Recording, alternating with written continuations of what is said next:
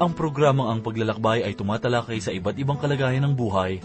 Layunin nito na maihatid sa mga tagapakinig ang salita ng Diyos na siyang magiging katuwang natin sa pagharap sa iba't ibang kalagayan ng buhay. Gamitin natin ang banal na kasulatan. Naniniwala kami na ang programang Ang Paglalakbay ay magbibigay sa atin ng kalakasan upang tugunan ang mga pangyayari sa ating buhay. At ito po ang mensaheng ating pagbubulay-bulayan sa oras na ito dito lamang po sa ating programang Ang Paglalakbay.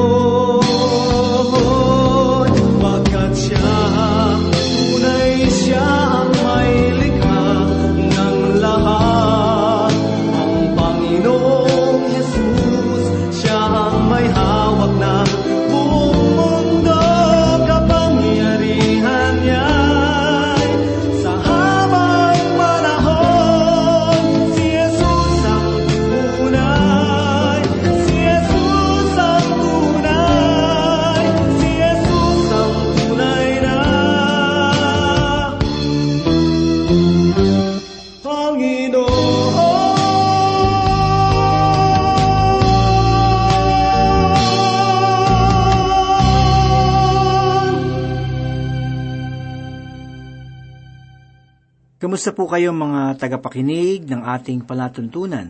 Purihin po ang Diyos sa oras na ito sapagkat muli tayong mag-aaral ng kanyang banal na aklat. Si Pastor Dan Abanco po, samahan niyo ako at mapagpala tayo ng salita ng Diyos. Sa isang madalubhasang paraan, si Propeta Joel ay lumipat sa isang pangkaraniwang kalagayan na mayroong salot ng balang patungo sa panahon ng mga huling araw at ang araw ng Panginoon. Basahin po natin ang ipinahayag ni Propeta Joel sa unang kabanata sa 15 talata. Ganito po ang sinabi, "Kahabag-habag ang araw na iyon, sapagkat ang araw ng Panginoon ay malapit na at ito'y darating na gaya ng pagkawasak mula sa makapangyarihan sa lahat. Pinahayag sa bahagi ng talata na kahabag-habag ang araw na iyon. Ano ba ang araw na tinutukoy ni Propeta Joel? At tinugtong pa sa bahagi ng talata ang mga pahayag na sapagkat ang araw ng Panginoon ay malapit na at ito'y darating na gaya ng pagkawasak mula sa makapangyarihan sa lahat.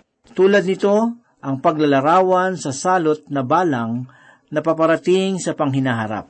Nagsisilbing babala ang salot ng balang at larawan noong paparating na araw ng Panginoon. Dapat sana ay nagbigay na ito ng pagkabahala sa mga tao. Magpapahayag ngayon si Propeta Joel ng mga bagay na tungkol sa panghinaharap.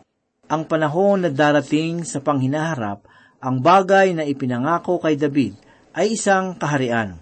Si David ay pinalaki upang pamunuan ang kahariang iyon.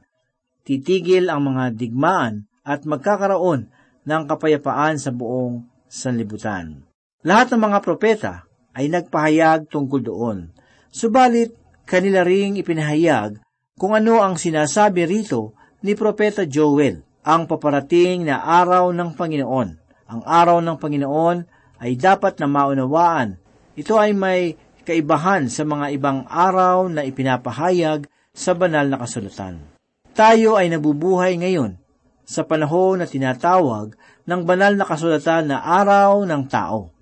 Nagsimula ito sa panahon ni Haring Nebukadnesar at tinawag ito ng ating Panginoong Hesukristo na panahon ng mga hintil.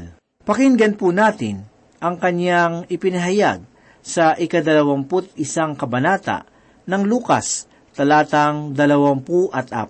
Ganito po ang sinasabi, sila'y mabubuhal sa pamamagitan ng talim ng tabak at dadalhing bihag sa lahat ng bansa. Yuyurakan ang Jerusalem ng mga hintil hanggang sa matupad ang mga panahon ng mga hintil. Tayo ay nabubuhay ngayon sa panahon ng tao. Ang tao ang gumagawa ng mga paghatol ngayon. Tayo ay nagsusumamo sa mataas na hukuman, subalit hindi tayo nagsusumamo sa Diyos. Siya ay lubusan na nating nakalimutan. Ang kanyang pangalan ay nagsisilbi lamang na panumpaan ng tao, at kung minsan pa ay kanya namang nilalapastangan. Ipinahayag ng isang manunulat na nagngangalang Louis Sperry ang tungkol sa panahon ng tao. Kanyang sinabi, kung minsan, ang paksang ito ay hindi naunawaan ng ilang tagapuna ng banal na kasulatan. Makikita ito sa 4 na kabanata ng unang Korinto sa 3 talata na nagpahayag ng ganito. Subalit, para sa akin ay isang napakaliit na bagay ang ako'y hatulan ninyo o ang alinmang hukuman ng tao. Ako man ay hindi humahatol sa aking sarili.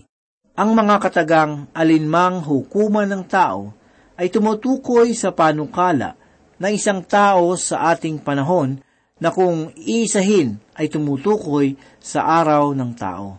Tayo ay nabubuhay ngayon sa panahon ng tao. Tunay na umaapaw ang paniniwala ng tao sa kanyang sariling kakayahan. Naniniwala ang tao na kaya niyang lunasan ang bawat suliranin sa sanlibutan. Subalit, ano nga ba ang nagawa ng tao? Nasadlak lamang sa kapahamakan ang sanglibutan dahil sa kanyang mga gawa. Bawat politiko na pumasok sa politika ay nag-aakala na may kasagutan siya sa lahat ng katanungan. Mga giliw na tagapakinig, maging ako ay walang sapat na kakayanan upang sagutin ang lahat ng katanungan. Hindi kayang bigyang lunas ng tao ang problema ng sanlibutan. Ang banal na kasulatan ay nagpapahayag ng isa pang araw na paparating, ang araw ng ating Panginoong Hesukristo. Ipinahayag ni Apostol Pablo sa unang kabanata ng unang Korinto mula sa 7 at 8 talata Ganito po ang sinasabi, kaya't kayo'y hindi nagkukulang sa anumang kaloob habang kayo'y naghihintay sa pagpapakita ng ating Panginoong Hesukristo. Kaya't kayo'y hindi nagkukulang sa anumang kaloob habang kayo'y naghihintay sa pagpapakita ng ating Panginoong Hesukristo. Siya rin ang magpapalakas sa inyo hanggang sa katapusan na hindi masusumbatan sa araw ng ating Panginoong Hesukristo. Ano ba ang araw ng ating Panginoong Hesukristo? Mga kaibigan, ito ang araw na siya'y paparito sa sanlibutan upang kunin ang mga mananampalataya dito sa sanlibutan at pagkatapos ay sasailalim sa paghatol ni Kristo ang sanglibutan. Ang isang bahagi sa banal na kasulatan na nagbibigay sa akin ng kaaliwan ay ang ipinahayag ni Apostol Pablo sa unang kabanata ng Pilipos sa 6 na talata. Ganito po ang sinabi, ako'y panatag sa bagay na ito, na ang nagpasimula sa inyo ng mabuting gawa ay siya ring magtatapos nito hanggang sa araw ni Hesukristo. Tunay na ang Diyos ay magiging tapat hanggang panahon na kanyang kunin ang mga mananampalataya dito sa sanlibutan, kahit na tayo ay mayroon o walang matanggap na gantimpala. Ang luma at bagong tipan ay nagpapahayag tungkol sa araw ng Panginoon. Ipinahayag ni Apostol Pablo sa 2 kabanata, sa 2 talata ng 2 Tesalonica ang ganito, na huwag kayong madaling matinag sa inyong pag-iisip, at huwag din namang mabagabag sa pamamagitan man ng Espiritu, o sa pamamagitan ng salita, o sa pamamagitan ng sulat, na waring mula sa amin na parabang dumating na ang araw ng Panginoon. Nangangamba ang mga mananampalataya sa Tesalonica na hindi sila makakasama sa pagkuha ni Kristo sa mga mananampalataya dito sa sanlibutan. Tiniyak lamang ni Apostol Pablo sa mga mananampalataya ng Tesalonica na sila ay patungo sa araw ng Panginoon. Malinaw na ipapaliwanag ni Propeta Joel kung ano ang ibig sabihin ng araw ng Panginoon. Ipapahayag niya na ang araw ng Panginoon ay magiging madilim at isang mahirap na panahon. Ang pananaw ng mga Hebreyo sa paksang ito ay kaagad silang papasok sa kaharian ng Diyos, na tila ang buhay ay siyang simoy ng hangin na maaliwalas, na tulad ng isang buhay na walang suliranin. Ngunit, ipinapahayag ni Propeta Joel na ang araw ng Panginoon ay magsisimula sa gabi na balot ng kadiliman. Ang tinutukoy niyang kadiliman ay ang panahon ng dakilang kapighatian. Magiging tulad nito ang salot ng balang na dumating sa 4 na pangkat, na tulad noong 4 na mangangabayo sa aklat ng pahayag na sasakay sa kanilang kabayo sa panahon ng dakilang kapighatian. Kalakip din sa araw ng Panginoon ang pagtatatag ni Hesukristo sa kanyang kaharian dito sa sanlibutan. Pagkatapos nito ay papasok ang mga nananampalataya kay Hesukristo sa liwanag ng kanyang presensya. Iyon ang pag-asa na ipinapahayag sa lumang tipan. Iyon ang bagay na itinuturo ng lumang tipan. Mga kaibigan, marahil ay inyo nang naunawaan kung bakit mahalaga ang mapag-aralan ang buong banal na kasulatan. May isang tao na nagpahayag tungkol sa banal na kasulatan at kanya itong isinulat.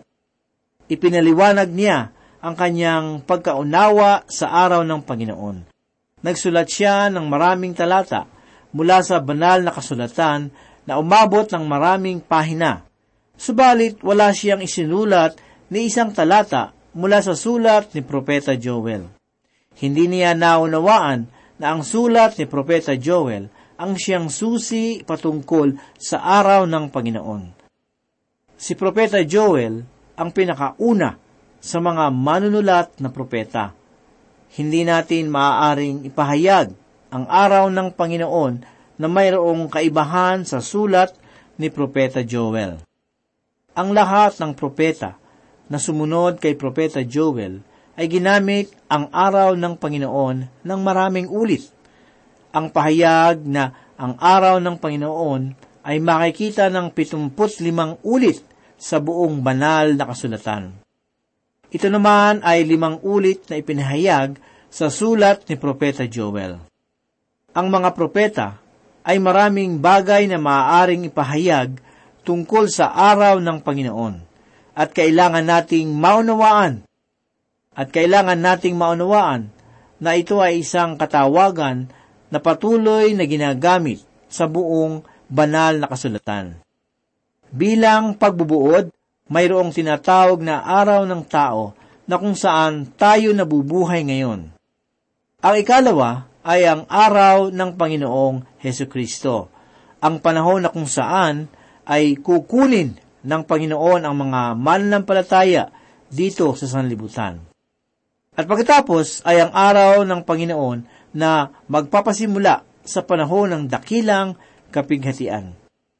Kung papaano natin binigyan ng pangalan ang bawat araw tulad ng Linggo hanggang Sabato, ay ganoon din na binigyan ng Diyos ng pangalan ang bawat panahon. Hindi ito isang bagay na pinag-isipan ng tao, kundi ito ang itinuturo ng salita ng Diyos.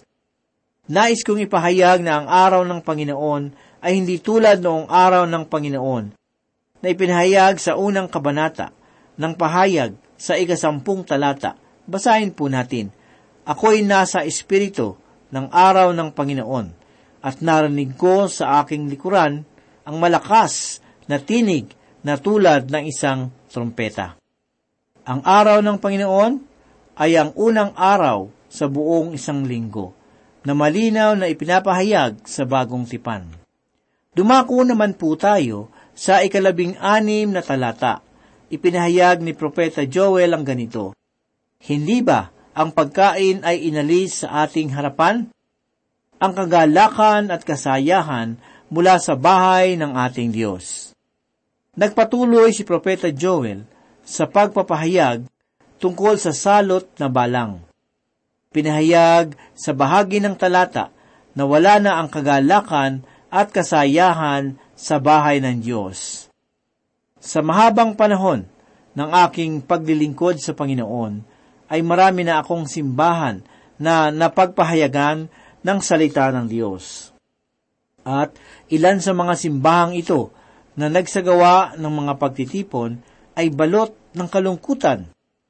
Kaya't sa aking pagpapahayag ay nilalakipan ko ito ng kaunting kwento na maaaring magbigay ngiti sa bawat taong naroroon. Tunay na ang galak ay nawala sa Israel at maging sa ating panahon. Ang galak na ito ay nawala kahit na nasa atin na ang lahat ng bagay. Kaya't maging sa mga pananambahan ay tila patay ang kanilang gawain sapagkat walang kagalakan. Ganito naman po ang ipinahayag ni Propeta Joel sa 17 talata. Ang mga binhi ay natutuyo sa ilalim ng lupa. Ang mga kamalig ay walang laman. Ang mga imbakan ay wasak, sapagkat walang trigo. Ipinahayag sa bahagi ng talata, ang mga katagana, ang mga binhi ay natutuyo sa ilalim ng lupa. Ang mga binhi ay hindi man lamang makausbong sa ibabaw ng lupa, sapagkat kinakailangan ng balang ang mga usbong nito. Kaya't ipinahayag din sa bahagi ng talata na ang mga imbakan ay wasak, sapagkat hindi nila malagyan ng trigo ang imbakan. Sa 18 at 19 na talata ay ito naman ang pahayag ni Propeta Joel. Nag-uungalan ang mga hayop. Ang mga kawan ng mga baka ay nalilito, sapagkat wala silang pastulan. Pati ang mga kawan ng mga tupa ay nagdurusa. O Panginoon, tumatawag ako sa iyo, sapagkat tinupok ng apoy ang mga pastulan sa ilang at sinunog ng apoy ang lahat ng punong kahoy sa parang. Ang mga balang ay may sariling pamamaraan ng kanilang pagwasak. Tulad nito, ang isang taniman na tinupok ng isang malaking apoy. Kung kayo ay nakakita na ng mga nasusunog na palayan o damuhan, ay maunawaan ninyong higit ang mapagwasak na gawain ng balang. Alamin po natin ang ipinahayag ni Propeta Joel sa 22 talata. Ganito po ang sinasabi, "Maging ang mga hayop sa bukid ay humihingal sa iyo, sapagkat ang mga tubig sa batis ay natutuyo, at tinupok ng apoy ang mga pastulan sa ilang." Ito ay isang nakapangingilabot na panahon. Maging mga hayop sa bakuran at kagubatan ay apektado ng salot na ito.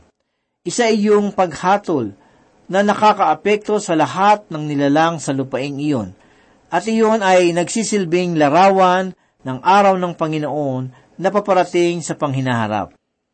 Lahat ng ipinahayag ni Propeta Joel ay mayroong katotohanan, at ito ang naging pamantayan ng iba pang mga propeta. Ang ipinahayag sa banal na kasulatan ay mula sa Diyos na dapat paniwalaan. Sa panahon na nabubuhay pa ang ating Panginoon, ay marahil mas madaling maniwala ang mga tao dahil sa mga himala na kanyang ipinamalas. Subalit, papaano kaya ngayon na hindi natin siya kapiling? Isang himala na ipinamalas ni Hesukristo na nagbibigay ng paalaala sa akin ng kanyang kapangyarihan ay nang muli niyang buhayin si Lazaro. Basahin po natin ang pangyayaring ito na matatagpuan sa 11 kabanata ng sulat ni Juan mula sa 31 hanggang sa 45 talata. Ganito po ang sinasabi, "Nakita ng mga Hudyo na kanyang mga kasama sa bahay at umaaliw sa kanya, na si Maria ay dali-daling tumindig at lumabas. Sila ay sumunod sa kanya, sa pag-aakalang pupunta siya sa libingan upang dooy umiyak. Pagdating ni Maria sa kinaroroonan ni Jesus at nang makita siya ni Maria, lumuhod ito sa kanyang Panginoon, na sinasabi sa kanya, 'Panginoon, kung ikaw sana'y narito, hindi sana namatay ang aking kapatid.' Kaya't nang makita ni Jesus na siya ay umiiyak, pati na ang mga Hudyong dumating na kasama niya, siya ay nabagabag sa espiritu at nabahala, at sinabi, 'Saan ninyo siya inilagay?' Sinabi nila sa kanya, 'Panginoon, halika at tingnan mo.' Umiyak si Jesus. Sinabi ng mga Hudyo, 'Tingnan ninyo kung papaano ang pagmamahal niya sa kanya.' Subalit, ang ilan sa kanila ay nagsabi, 'Hindi ba siya ang nagbukas ng mga mata ng mga bulag, ay napigilan sana niya ang taong ito na namatay?"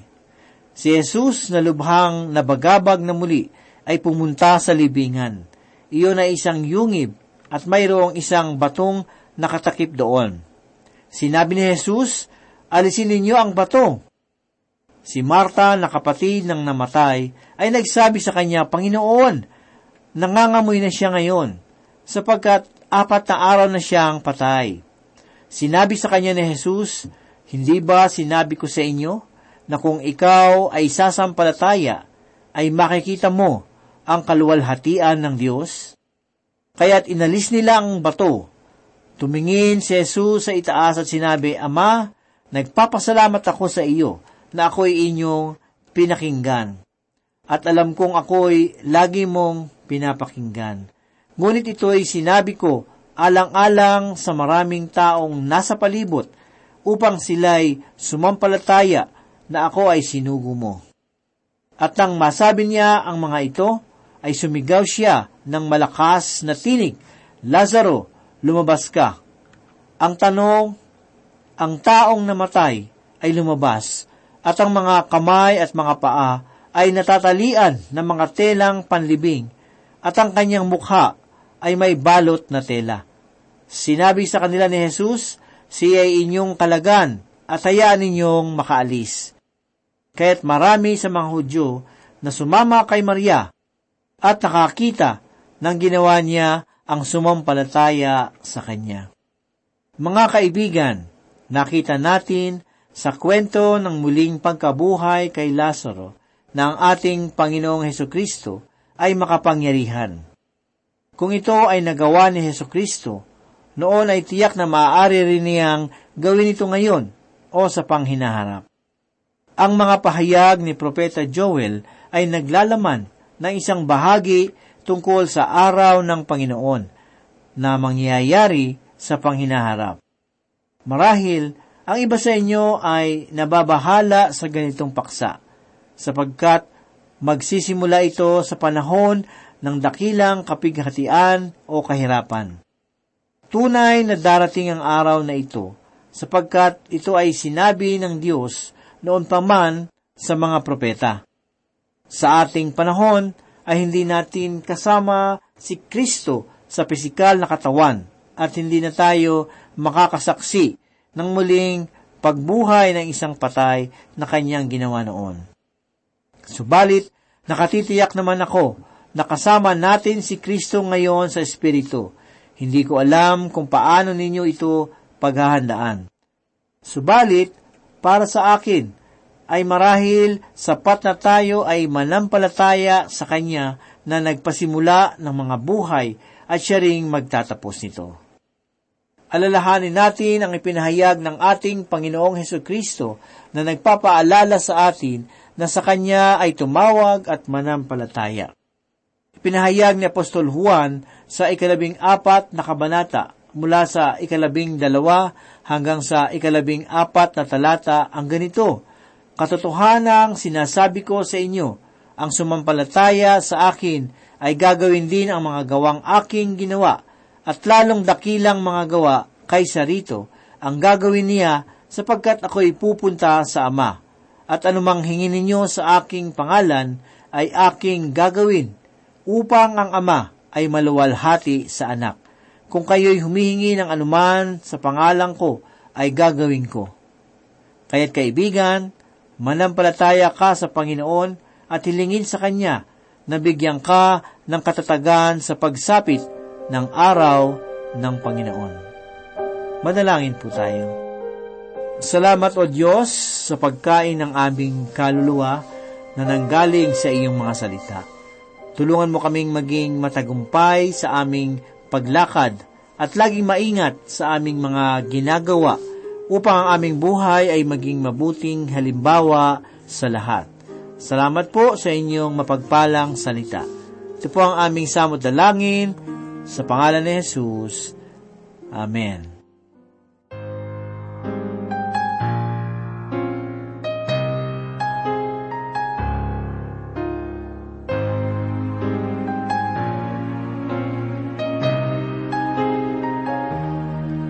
Nang ang buhay ko nooy laging nangangamba, ang pagluhay di ko kaya at walang patutunguhan. O Jesus, nang ikaw nga ang makilala ko, ang lahat iyong pinanatag, ang lahat ina